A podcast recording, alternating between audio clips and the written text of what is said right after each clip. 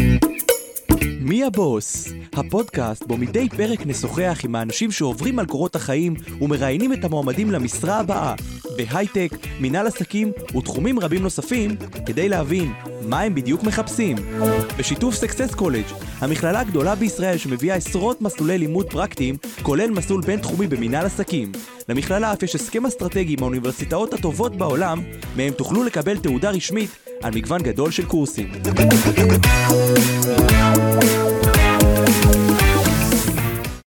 ברוכים הבאים למי הבוס, הפודקאסט שבו אנחנו מראיינים אה, משאבי אנוש, מנהלים ואנשים שאחראים על הגיוס למשרות הכי שוות, למשרת החלומות שלכם.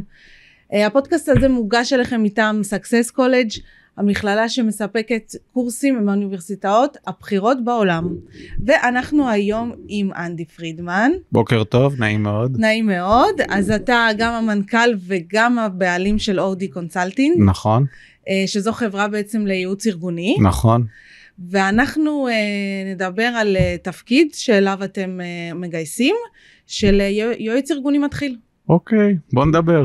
בוא נדבר על זה, אבל לפני שנדבר על זה, בוא נדבר קצת על החברה שלך. אוקיי.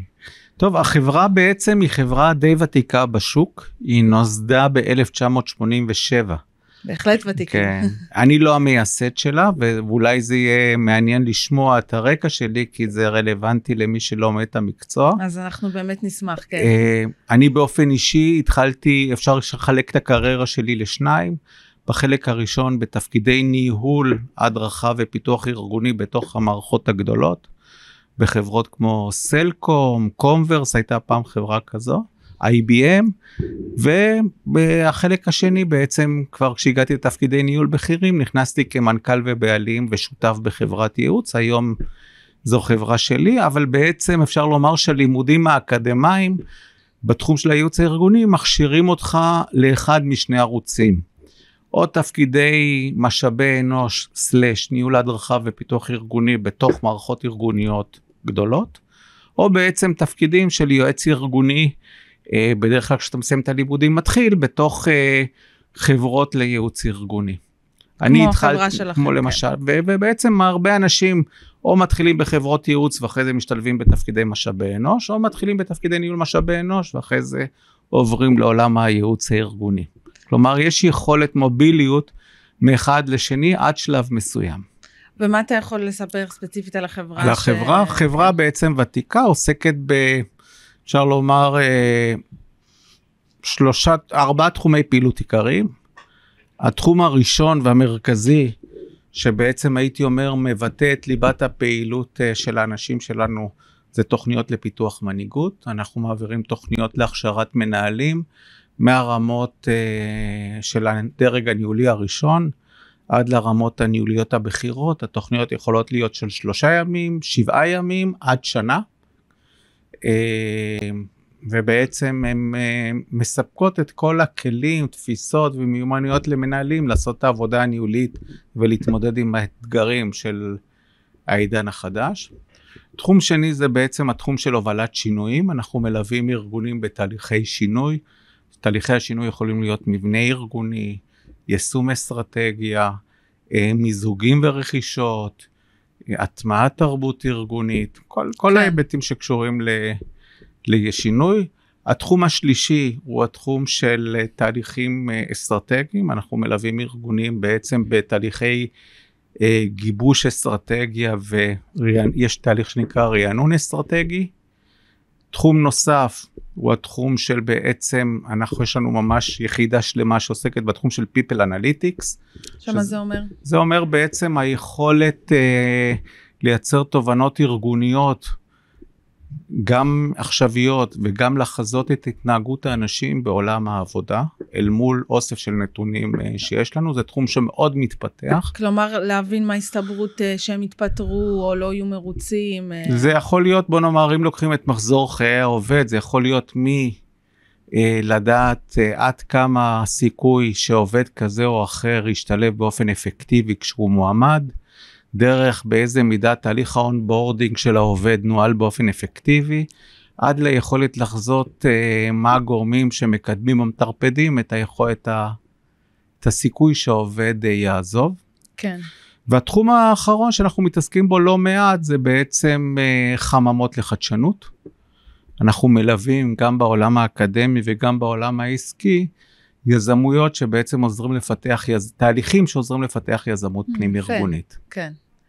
אה, ואיפה בתוך הארגון אה, נכנס התפקיד של יועץ ארגוני מתחיל? מה, מה תחום מעסיק- האחריות אוקיי, שלו? אנחנו מס... תראי, אנחנו מעסיקים רק יועצים ארגוניים. כלומר, בעצם אה, כל העולמות שאנחנו, שאני תיארתי, בעצם, הם בעצם, אנחנו מעסיקים יועצים ארגוניים, אבל בגדול אפשר לבוא ולהגיד, יש שלוש יכולות מרכזיות שמבחינות לאיזה מסלול היועץ יתפתח. יכולת אחת היא של הנחיית קבוצות. כלומר, זה בעצם הכשרה שבן אדם, אנחנו מצפים שיבוא איתה, הוא צובר קילומטראז' דרכנו.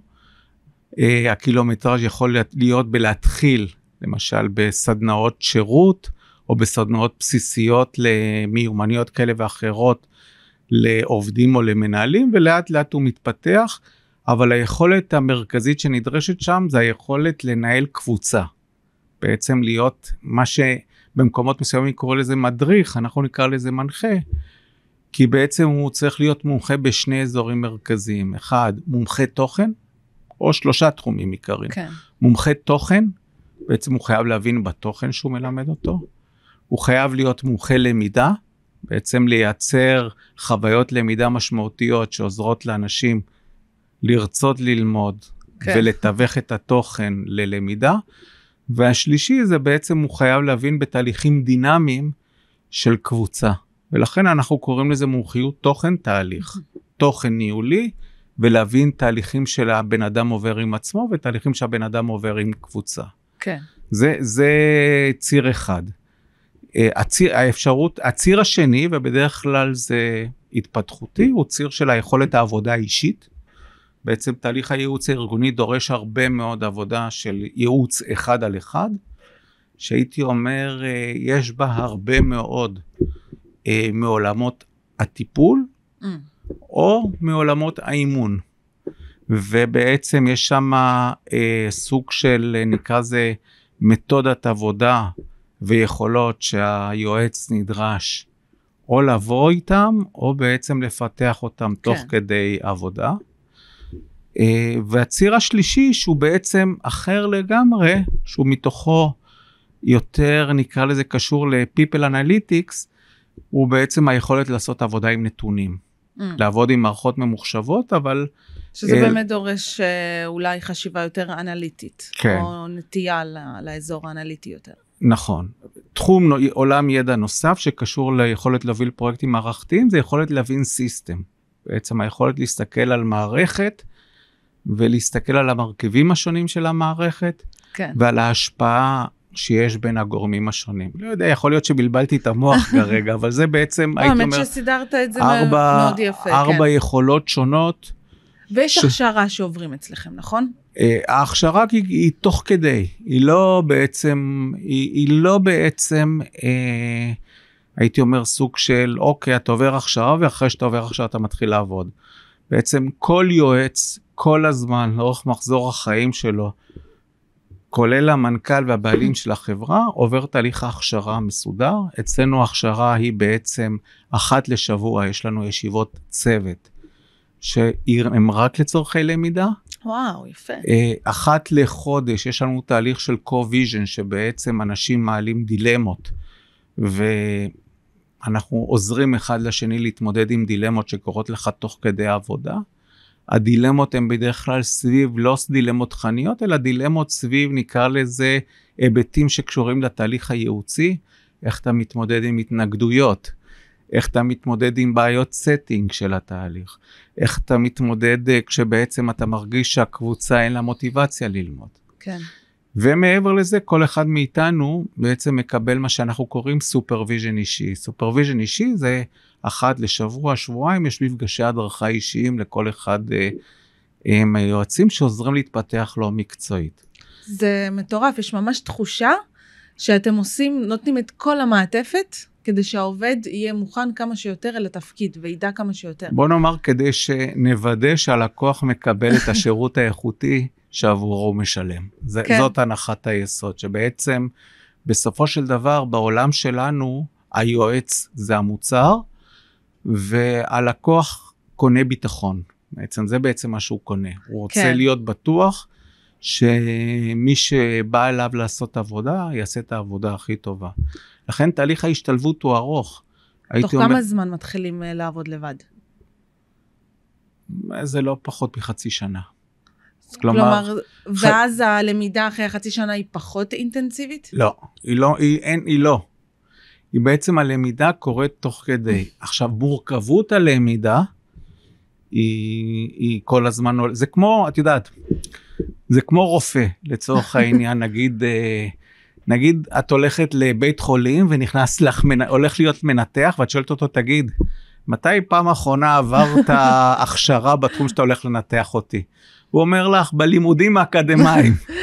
תגידי לו, "תודה ואז אתה רבה". נלחץ, כן, אני עוברת תגידי לו. תודה רבה, את עוברת בית חולים, נכון? את. רוצה לשמוע שבעצם את נמצאת בידיים טובות. נכון, האמת שזו דוגמה מצוינת. דוגמה אז, אז זאת מצוינת. האנלוגיה. עכשיו, רמת המורכבות של הלמידה משתנה, כלומר, אם נכניס יועץ מתחיל לפעילויות ה-co-vision הקבוצתיות, מבחינתו זה יהיה סינית. Mm, ואם כן. לא, אז הרבה דברים הוא ידבר מתוך אינטואיציה. ובחצי שנה הזאת שהוא, אה, עד שהוא מתחיל לעבוד לבד מול, אה, מול לקוחות, בעצם הוא עובד מול לקוחות בליווי של מישהו אחר? אה, הוא בעצם, קודם כל הוא לומד. הלמידה היא בעצם אה, בשני צירים עיקריים. אחד זה למידה תכנית, בעצם הוא נדרש להתחיל ללמוד את, תוכן, את עולם תוכן הניהול, שזה בעצם התוכן המרכזי שאנחנו מתעסקים איתו, והוא מתלווה לפעילויות שאחרים עושים כצל בהתחלה. בעצם תחשבי רגע על תהליך הדרגתי, בהתחלה אתה צל, כן.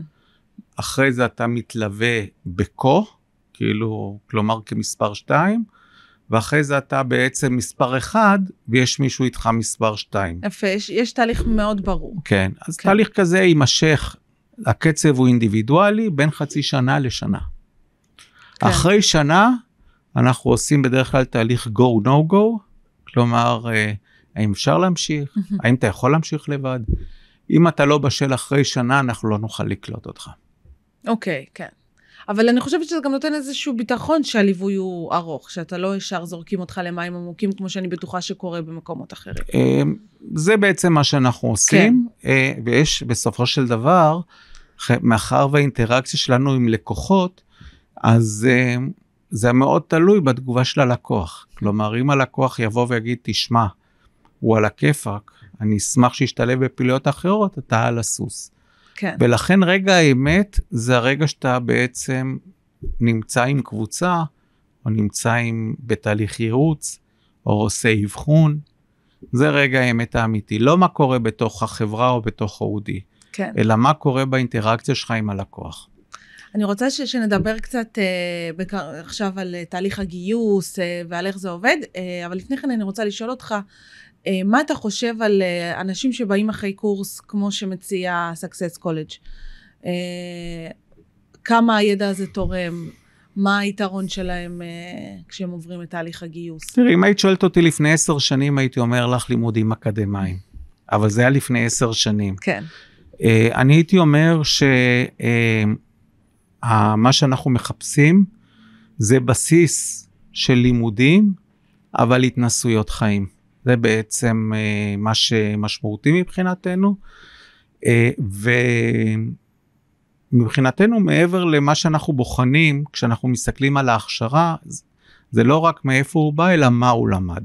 מה היה בהכשרה, איך ההכשרה ניתנה, אבל גם בעצם הייתי אומר סיטואציות חיים שהבן אדם עבר. ככל שהוא עבר סיטואציות חיים יותר מורכבות, וככל שהוא עבר uh, סיטואציות חיים מורכבות בהצלחה, מה, מה אתה מה מגדיר? זה סיטואציות כן, חיים כן, מורכבות? זה, זה חשוב להגדיר כדי שמי שמאזין לנו באמת... נגיד uh, שנינו לא נולדנו בארץ, הגירה. הגירה זה אירוע חיים מורכב, נכון? כן, שדורש התמודדות עם שפה חדשה, עם כן, אה, מקום היכולת, חדש. לייצ... היכולת להסתכל על ההתמודדות הזאת בפרספקטיבה, אה, היכולת אה, להתבונן על עצמך, והיכולת להתמודד עם סיטואציות אה, מורכבות ביכולת להכיל אנשים שמתמודדים עם סיטואציות מורכבות, היא סוגיה מרכזית.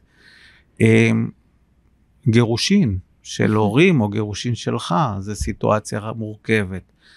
אמ, יש אוסף שלך עם דברים מורכבים, אבל, אבל פה נמצא האבל הגדול, היכולת לצאת מעצמך ולראות את האחר, היכולת קריטית.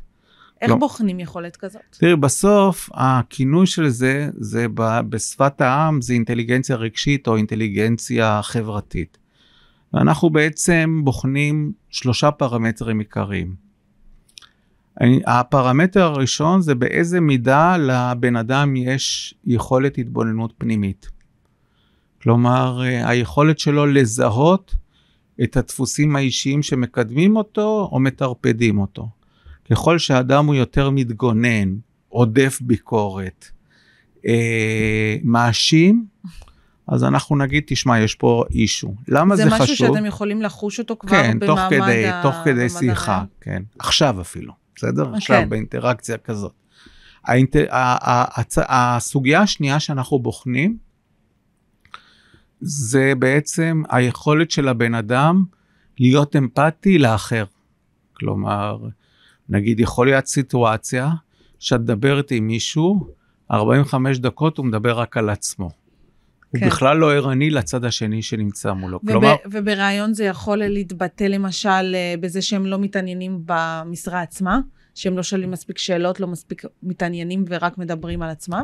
באיזה בן- מידה הבן אדם מנהל אינטראקציה? באיזה מידה הבן אדם מנהל מונולוג, עסוק בעצמו, לעומת הוא מנהל דיאלוג. כן, מתעניין, מתעניין באחר. אה, אמפתי לנקודת המבט של השני. והנקודת מבט השלישי זה נקרא לה עמידות, או חוסן, שזה בעצם היכולת להכיל סיטואציות בין אישיות אה, מורכבות.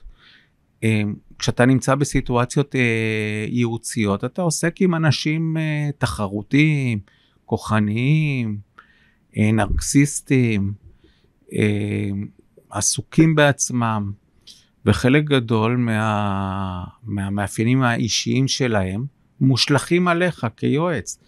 זה יכול להיות דרך תוקפנות, זה יכול להיות אה, דרך, אה, דרך אי נעימות שאתה, והיכולת שלך לא להיכנס לתוך זה ולהשתמש בחומרים האלה לטובת התהליך הייעוצי, הם בעצם משתנים קריטיים כן. להצלחה. ואז, כלומר, להבין שהסיפור זה הוא ולא אתה, ולעזור לו בנקודת הזמן כן, הזאת. קצת uh, לצאת מתוך העולם שלך ולנסות להיכנס לעולם של כן, מישהו אתה אחר. נכנס לתפקיד, כאילו אתה נכנס לתפקיד, יכול להיות מישהו שיתייחס אליך מאוד לא יפה, כן, אבל את- כשאתה בתפקיד של יועץ, אתה נמצא שם כדי לעזור לו, כן, ואתה נמצא לעזור לו בדיוק באזור הזה.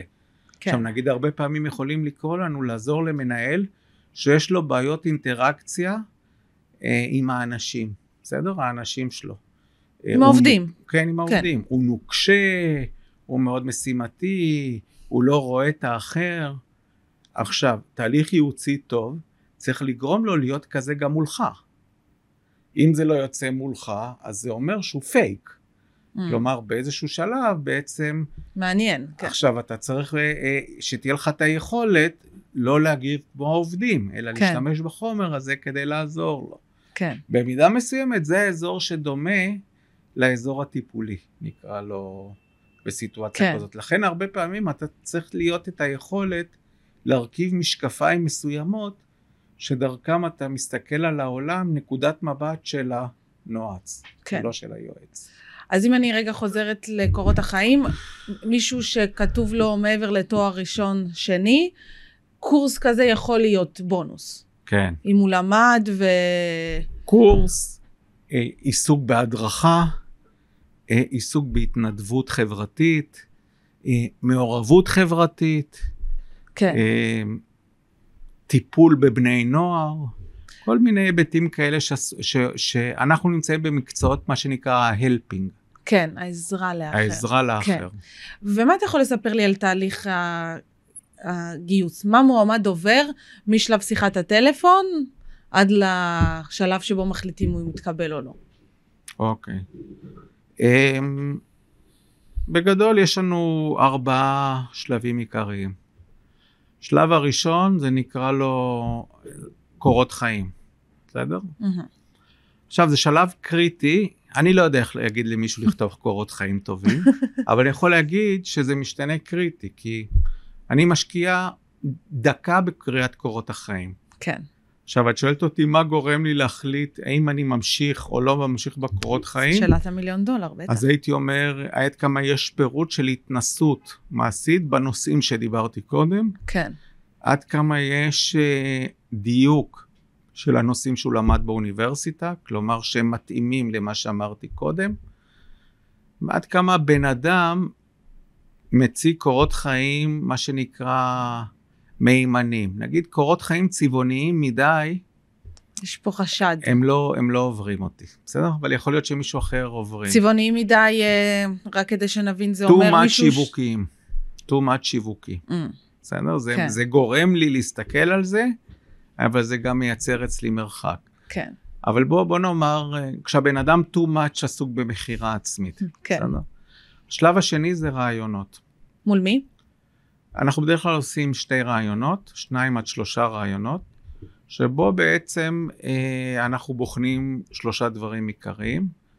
אחד זה בוא נאמר עד כמה בן אדם מבין את המקצוע, מבין, ויש לו את ה... בא עם איזשהו בסיס, ש, אה, שבעצם אה, מאפשר לו להבין לקראת מה הוא הולך. לא שיש לו את היכולת, אבל מאפשר לו להבין לקראת מה הוא הולך. היבט שני, אנחנו בוחנים השתלב... יכולת השתלבות חברתית בצוות, והיבט שלישי זה מוכנות לעבודה קשה. כלומר, עד כמה בן אדם מגיע עם הבנה שמה שנקרא, עכשיו הוא בעת, הוא מתחיל במקצוע, והוא צריך לעבוד קשה. והמקום היחיד שמה שנקרא הצלחה מגיע לפני עבודה קשה זה במילון. בחיים קודם צריך לעבוד נכון. קשה כדי להצליח. כן. ויש שאלות uh, מיוחדות שאתם שואלים כדי להבין uh, אם הוא עומד בשלושת הקריטריונים האלה? כן, אנחנו ננהל אינטראקציה, אנחנו נדמה אינטראקציה שהבן אדם אה, יחווה עם הלקוחות. אפשר uh, דוגמה uh, ספציפית?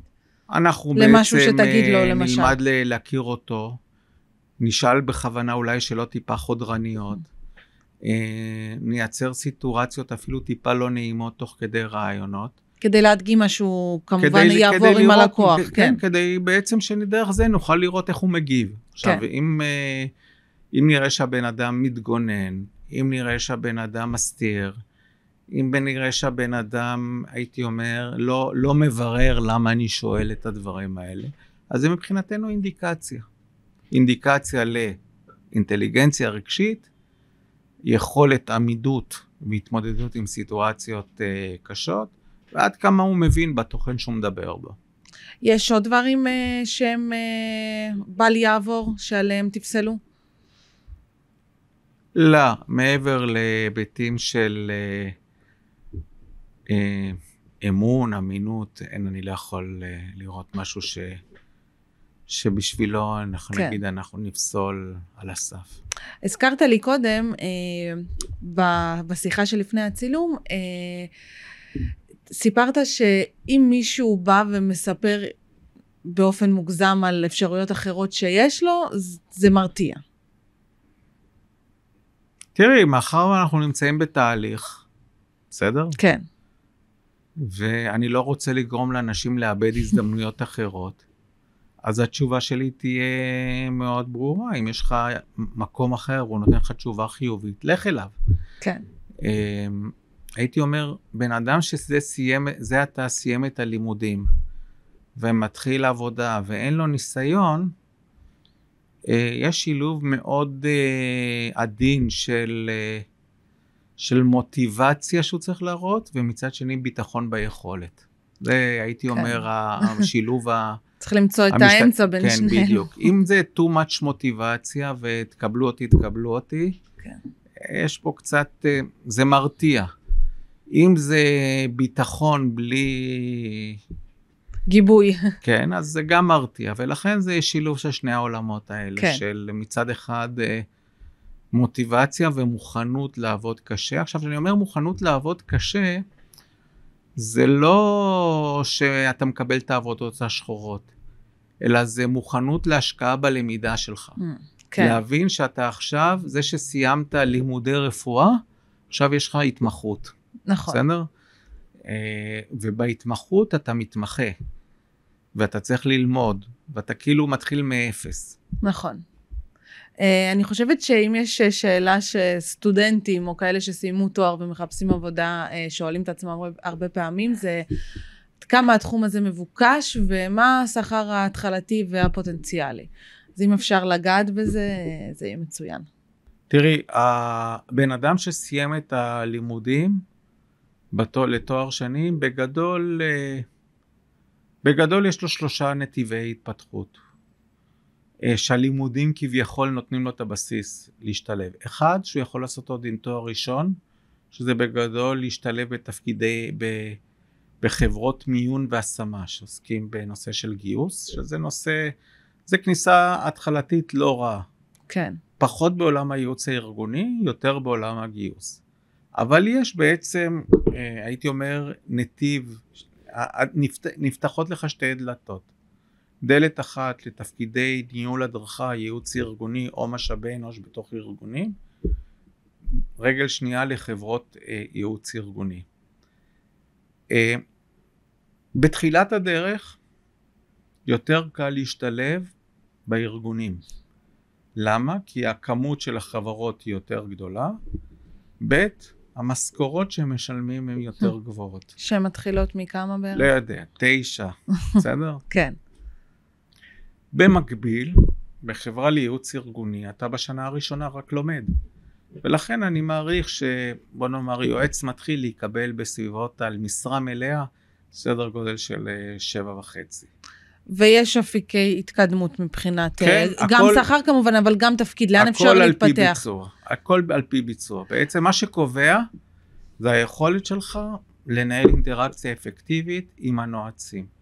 אז אתה תתחיל בסדנאות פשוטות, אתה תתפתח לתוכניות פיתוח מנהלים, אתה תתפתח לתוכניות פיתוח מנהלים יותר בכירות, אתה תעבור לעשות עבודה אישית עם מנהלים, אתה תתפתח לעבודה עם צוותים, משם להוביל תהליכי שינוי. ההתפתחות היא התפתחות פרופסיונלית. היא לא, זה כמו עורך דין שמסיים את הלימודים והוא מתמחה והוא מתחיל עם תיקים פשוטים ואחרי זה כן. תיקים יותר מורכבים, אחרי זה הוא מייצג אנשים בבתי משפט. זה ההתפתחות. אה, ואני רוצה לשאול אותך ככה לסיום אה, על התחום הזה בכללי. לאן לדעתך התחום הזה הולך? לאן הוא מתפתח? לאיפה אה. נראה אותו מגיע בשנים הקרובות? תראי, לפני ש... טוב, זאת שאלת מיליון דולר. כדי, לפני שבעצם אה, מבינים לאן התחום הולך, צריך להבין את השורשים שלו, מאיפה התחום הזה מגיע. כן, ובעצם הייתי אומר, פריצת הדרך של התחום הזה התחילה בשנות ה-60, ונגזרת של התפתחות של ערכים הומניסטיים חברתיים. ובעצם אה, נותנים מענה לשאלות של מימוש הפוטנציאל הטמון באדם. בשנות ה-60 בעצם התחילו זרמים חברתיים בארצות הברית ובמערב אירופה שבעצם מסתכלות על האדם במרכז. כן, בסדר? ולכן בעצם התחום הזה הוא תחום שבמהותו מקדם ערכים הומניסטיים, נכון? ש, שהאדם נמצא בו כן. במרכז. הם לא נמצאים בליבת העשייה בארגונים עסקיים. כלומר, מנקודת מבט של ארגונים עסקיים, הרבה שנים הם היו סוג של, אה, נקרא לזה, בסדר עדיפות שני ושלישי. בשנים האחרונות, בגלל השינוי בעולם העבודה, בעצם יש שינוי קצת ביחס של, ה, של, ה, של הארגונים להיבטים של ההון האנושי ולצורך שלהם לעסוק במימוש של ההון האנושי. זה שינוי מבורך, יש לומר. ולכן, ולכן יש התפתחות של ה, של ה... זה ציר אחד שמתפתחים. יש התפתחות, והייתי אומר, אה, שדרוג ב, בעשייה של גופי משאבי אנוש בארגונים. עכשיו, עולם הייעוץ הארגוני, בגדול, אה, מתפתח לשלושה כיוונים אה, שונים ומגוונים. אחד, שזה, הייתי אומר, הרבה... הולך לכיוון של שילוב תהליכי ייעוץ ארגוני קלאסיים עם תהליכי ייעוץ יותר של management consulting, שבעצם מייצרים שילוב בין לייצר מקום, אם אני אומר את זה בפשטנות, כן. לייצר ארגונים מצליחים, שמצליחים עסקיים ושהם גם מקום שעוזר לאנשים לממש את הפוטנציאל יפה, שלהם. כן. בסדר? זה תחום אחד. התחום השני, יש uh, מספר לא קטן של, קטן של ארגונים עסקיים, של ארגוני ייעוץ, שבעצם מפתחים, הייתי אומר, ערכים הומניסטיים של uh, שילוביות עם האקו-סיסטם שבו הארגון פועל. כל הנושא של קיימות, כל הנושא של, לא בהיב- בהיבט של גם מה זה אומר, על האינטראקציה הבין אישית. ולכן הרבה פעמים אנחנו נראה שתהליכי ייעוץ ארגוני מאוד uh, אפקטיביים בארגונים חברתיים, בארגונים של ללא כוונות רווח, שבו כן. המוטיבציה העסקית היא לא המוטיבציה המרכזית. נכון. התחום השלישי זה התחום של אה, ניהול משאבי אנוש, או ניהול הדרכה, ניהול מערכות הדרכה ופיתוח ארגוני, שבו האתגרים של היכולת לתת מענה לצורך של האדם מחפש משמעות, ושהבן אדם לא יעזוב את מקום העבודה שהוא נמצא בו, הוא ציר מרכזי. אלה שלושת האפיקים המרכזיים כן. שאנחנו נמצאים יותר באפיק הראשון, של לעזור לארגונים עסקיים להצליח על ידי שימוש מושכל, נכון ואפקטיבי בהון האנושי כן. ובהון הארגוני שלו. ולכן אנחנו חברה שעיקר הפעילות שלה היא במגזר אה, העסקי. אנדי, תודה רבה על כל בבקשה. הפירוט והמידע הזה שאני בטוחה ש, שמאוד עוזר לאנשים שרוצים להשתלב תודה בתחום. רבה ובהצלחה בהשתלבות במקצוע, ההתחלה תמיד לא פשוטה. כן, אבל תהיו אופטימיים. תהיו אופטימיים. אז uh, תהיו אופטימיים ותודה רבה שהצטרפתם אלינו לפרק נוסף של מי הבוס. אנחנו ניפגש בעוד פרקים ונראיין עוד מנהלים ונדבר על עוד משרות, אז תעקבו. תודה רבה. תודה רבה שהאזנתם. אם נהניתם, עקבו אחרינו באפליקציה שבה אתם מאזינים, דרגו אותנו בחמישה כוכבים, ושתפו את הפרק לפחות לחבר או חברה אחת שיהנו ממנו. רוצים ללמוד עוד? הכירו את Success College, המכללה ההיברידית הגדולה בישראל עם קונספט בינלאומי שמאפשרת לכם ללמוד מנהל עסקים, מקצועות הייטק ועוד בקורסי ליבה בעברית מלאה. ובנוסף, קורסים רבים ומגוונים של האוניברסיטאות הטובות בעולם ומבלי לצאת מהבית. למה ללמוד תואר כשאפשר ללמוד לימודים מדויקים וספציפיים שיקחו אתכם למקצוע שתמיד חלמתם עליו? Success College יובילו אתכם יד ביד למציאת עבודה בסיום הלימודים. היכנסו ל-successcollege.co.il לפרטים נוספים.